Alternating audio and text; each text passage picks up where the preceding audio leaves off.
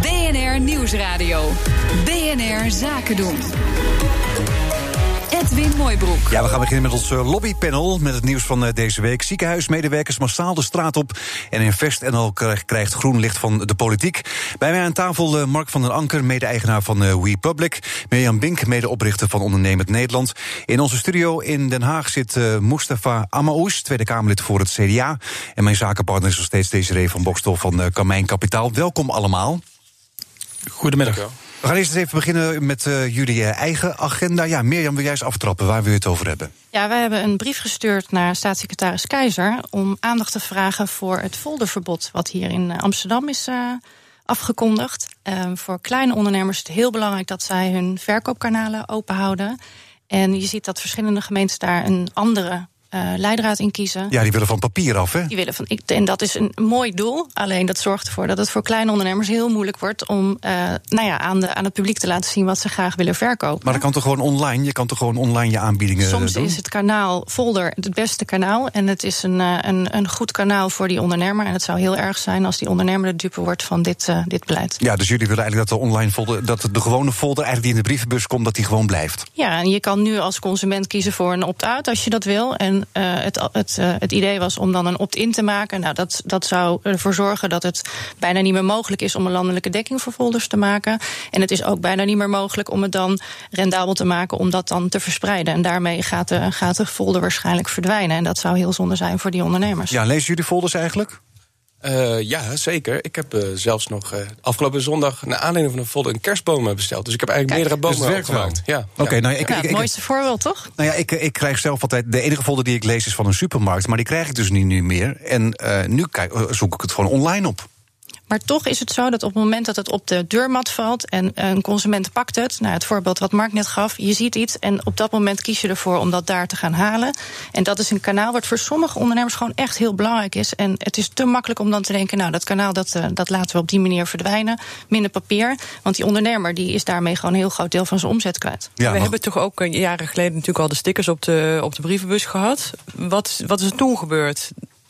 Nou ja, daarmee hebben mensen de keuze kunnen maken of ze het wel of niet wilden ontvangen. Ja. En dat is, dat is natuurlijk prima. Uiteindelijk mag een consument wel kiezen of hij het wil ontvangen. Maar als die dat erop heeft staan, ja, ik wil het ontvangen, dan is het heel gek dat hij dan nog extra moeite moet gaan doen om erom te vragen dat hij het ontvangt. Maar weten jullie hoeveel, hoeveel brievenbussen nu een ja, nee stikken? En hoe nee, daar durf ik geen uitspraak over te doen. Maar goed, jullie hebben nu een brief gestuurd naar de gemeenteraad van uh, naar de gemeente Amsterdam. Zijn ze onder de indruk? Nou ja, we hebben het naar uh, staatssecretaris Keizer gedaan, omdat het niet gaat om één uh, gemeente. Elke gemeente kan daar een ander beleid in voeren. Ja. En als je dat op een goede manier wil structureren en op een goede manier wil verspreiden, moet het Van zo'n folder natuurlijk nog steeds wel werken. Ja, is er al antwoord?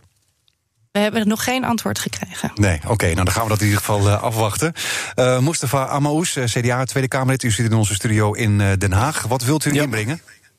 Kijk, we hebben gisteren de begrotingsbehandeling eerste termijn uh, economische zaken besproken met uh, staatssecretaris Keizer en uh, minister Wiebes. En wij hebben een belangrijk punt gemaakt van de regionalisering en het MKB.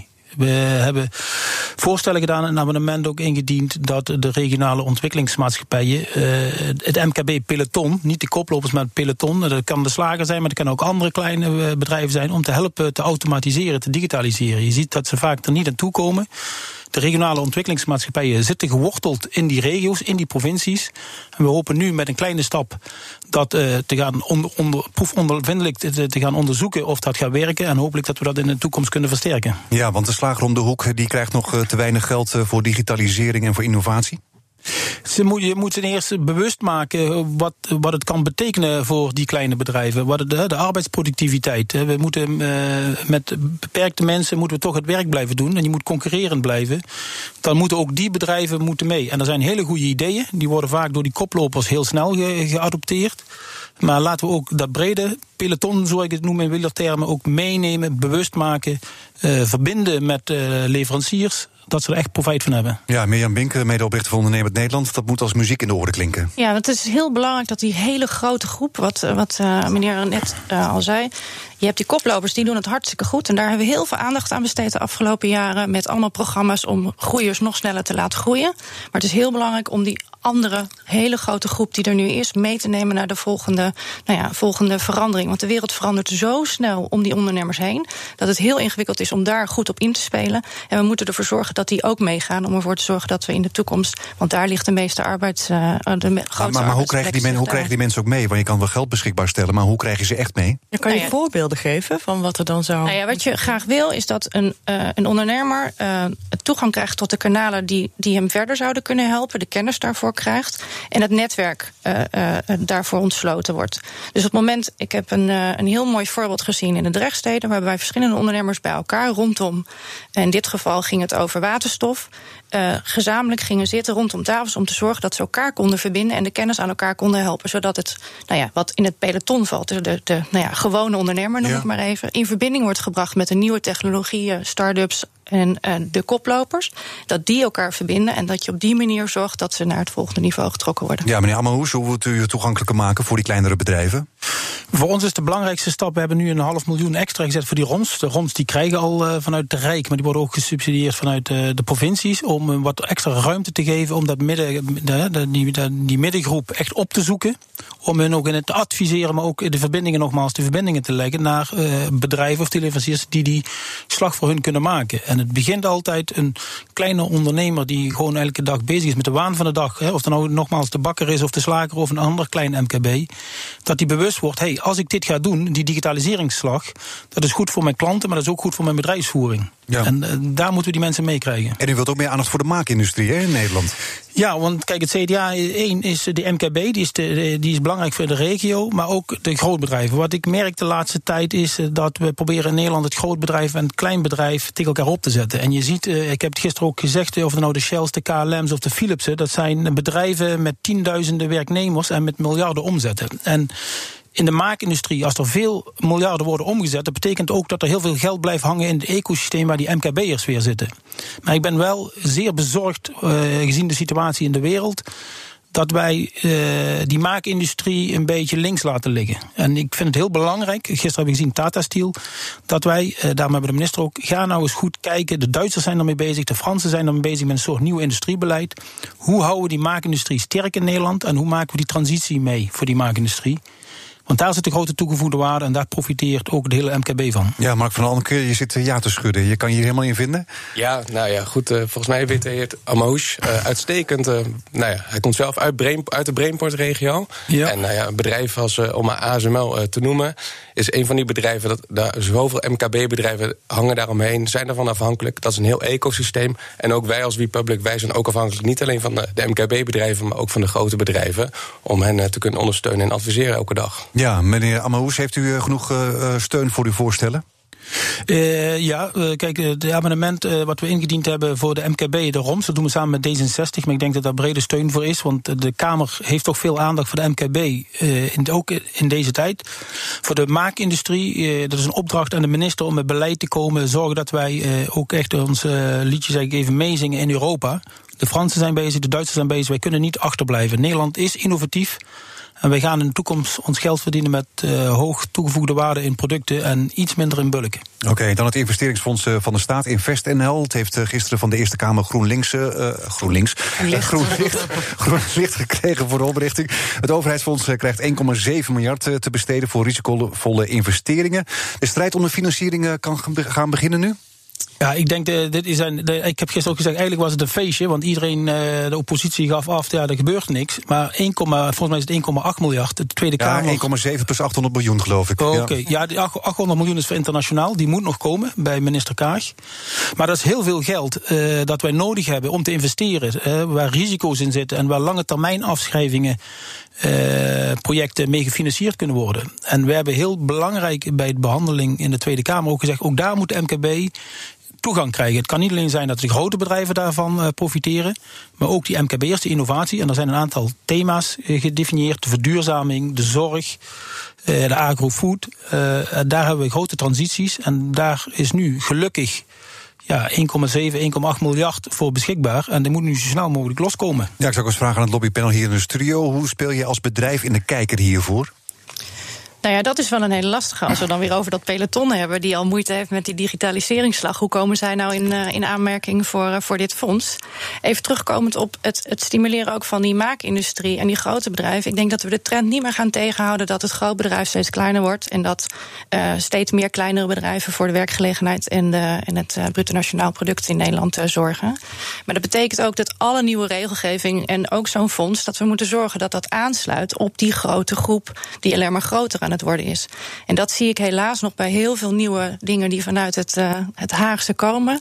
Dat die nog onvoldoende aansluiten bij de werkelijke praktijk van de, van de ondernemer. Maar is het dan zo omdat de ondernemer de wegen niet weet te vinden of omdat het Ook, gewoon niet aansluit? Of ze, of ze weten het niet, of het sluit niet aan.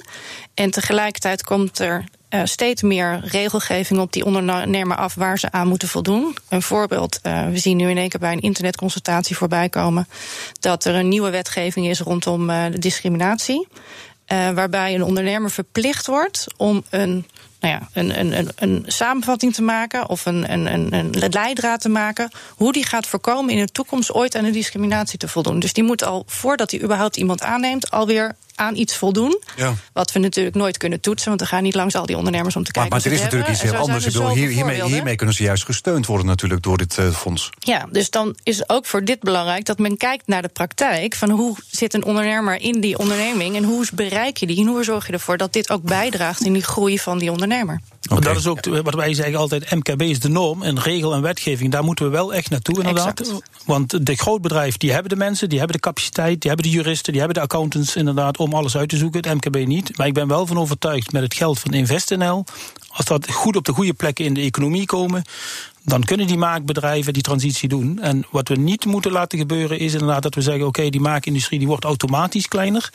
Want er zijn heel veel, bijvoorbeeld de Philips, hoeveel afsplitsingen er wel niet zijn geweest die weer zelf groeiende zijn. Hè. Uh, en laatst ASML-bedrijf, wat in molybdeen, de, de, de uranium voor de ziekenhuizen, uh, wou produceren, die zijn naar België gegaan. Die hebben daar een nieuwe fabriek neergezet in Charleroi. Dat hadden we hier ook in Nederland kunnen doen. Dus wij moeten wat alerter zijn op die maakindustrie en de kansen bieden. BNR Nieuwsradio. BNR Zaken doen. En we zitten midden in ons eh, lobbypanel met vandaag eh, Mark van den Anker, Mirjam Bink. In onze studio in Den Haag zit uh, Mustafa Amous. En mijn zakenpartner is nog steeds Desiree van Bokstol. Ja, vandaag staken tientallen ziekenhuizen en zorglocaties door heel Nederland. Honderden afdelingen zoals operatiekamers, radiologie, verpleegafdelingen, facilitaire diensten en laboratoria zijn voor 24 uur dicht voor niet spoedeisende zaken. Mark, snap je dat de ziekenhuismedewerkers boos zijn? Nou ja, boos is uh, volgens mij deze elke week uh, de laatste tijd uh, well, ja, is wel het issue. Dus ja, het omgewoelde Malieveld staat wel een beetje symbool voor nou, hoe onze samenleving op dit moment voor staat. En ja, eigenlijk het kabinet is er wel mee begonnen uh, met Sinterklaas uh, spelen. Uh, door de boeren gelijk te geven. Dus ze hebben dit een beetje naar zichzelf toegehaald. Ja, ze willen bijna trekkers gaan meenemen hè, vandaag ja, ook. Ja. ja, ja, maar goed, het schijnt dat die dan weer uitgeleed waren voor andere doeleinden. Maar nou ja, ja Tuurlijk, de verpleegkundigen hebben een punt. Ik denk dat als je iedereen vraagt in de samenleving... vindt u dat de verpleegkundigen, mensen die hard in de zorg werken... dat die er meer bij moeten hebben, zou iedereen zeggen ja. Dat zeggen ze ook bij de leraren. Die vinden ook dat er meer geld bij moeten hebben. Dat gaat ook voor onze politieagenten. Dat is natuurlijk een probleem voor het kabinet. Welke keuzes gaan er gemaakt worden? Waar gaat er geld bij? En waar moet het dan vandaan uh, komen? Maar, maar goed, dit lijkt meer te zijn dan een CAO-conflict. Want uh, ja, de voorzitter van de Vereniging van Ziekenhuizen was hier gisteren ook. Ja. Die zei van, ik begrijp, ik begrijp hun problemen. Ja. En we hadden vanochtend nog een ziekenhuisdirecteur ook bij ons in de uitzending. Die zei ze van nou, als ik arts was misschien geweest, was ik ook op straat gegaan. Ja, nee, uh, ik begrijp ook het punt van de, van de heer Melkert. Um, maar hij heeft ook het hoofdlijnakkoord uh, getekend, hebben we begrepen. Daar zit 1,7 miljard structureel in dat erbij komt om de arbeidsvoorwaarden te verbeteren. En ik denk dat de sector ook naar zichzelf moet kijken. En de ziekenhuiszorg, dat ze moeten kijken waar kunnen we het slimmer organiseren, dichter bij de patiënt. En niet alleen in die stenen gebouwen die de ziekenhuizen zijn. Dus eigenlijk is, zeg je van uh, ze overdrijven. Er is geld genoeg eigenlijk. Ik denk dat het goed. Ik zeg niet dat ze overdrijven. Ik denk dat het goed is dat ze creatief naar zichzelf kijken. En kijken hoe kunnen we onze zorg inrichten voor de toekomst. En niet alleen behouden wat we nu hebben, maar ook kijken hoe kunnen we nou het slimmer doen. Want we gaan het niet meer redden met de mensen die we nu hebben. Want die 5% erbij, dat snapt iedereen. Maar daardoor komt er niets meer zorgpersoneel naar de zorg. Ja, Mustafa Amos, hoe ziet u het?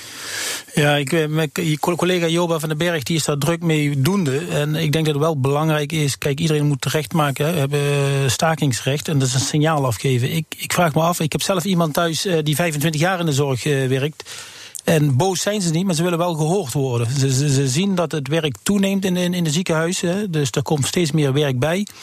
En ik denk dat we daar wel belangrijk aandacht voor moeten hebben. Uh, een ander punt waar ik me wel zorgen om maak. Ik, ik, kom uit de innovatieve industrie en vaak leidt innovatie tot uh, efficiëntie of goedkoper.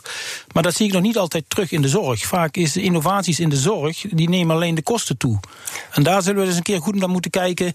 Want ja, die kosten, zoals uh, de minister Hugo de Jonge ondanks bij Buitenhof zei, ja, die gaan in een bepaalde jaren verdubbelen. Ja. ja, hoe gaan we dat in godsnaam, zeg ik even, uh, bekostigen? Maar, maar toch, deze mensen die nu in de zorg werken en die nu dan zeg maar gehoord willen worden, die hebben de komende jaren wel nodig. We hebben van het CPB van de week ook nog gehoord dat de vergrijzing over een paar jaar echt gaat uh, toeslaan. Uh, we hebben ook nog een rapport gehad dat veel, veel jonge artsen uh, burn-out verschijnselen hebben en misschien niet tot hun pensioen willen blijven werken.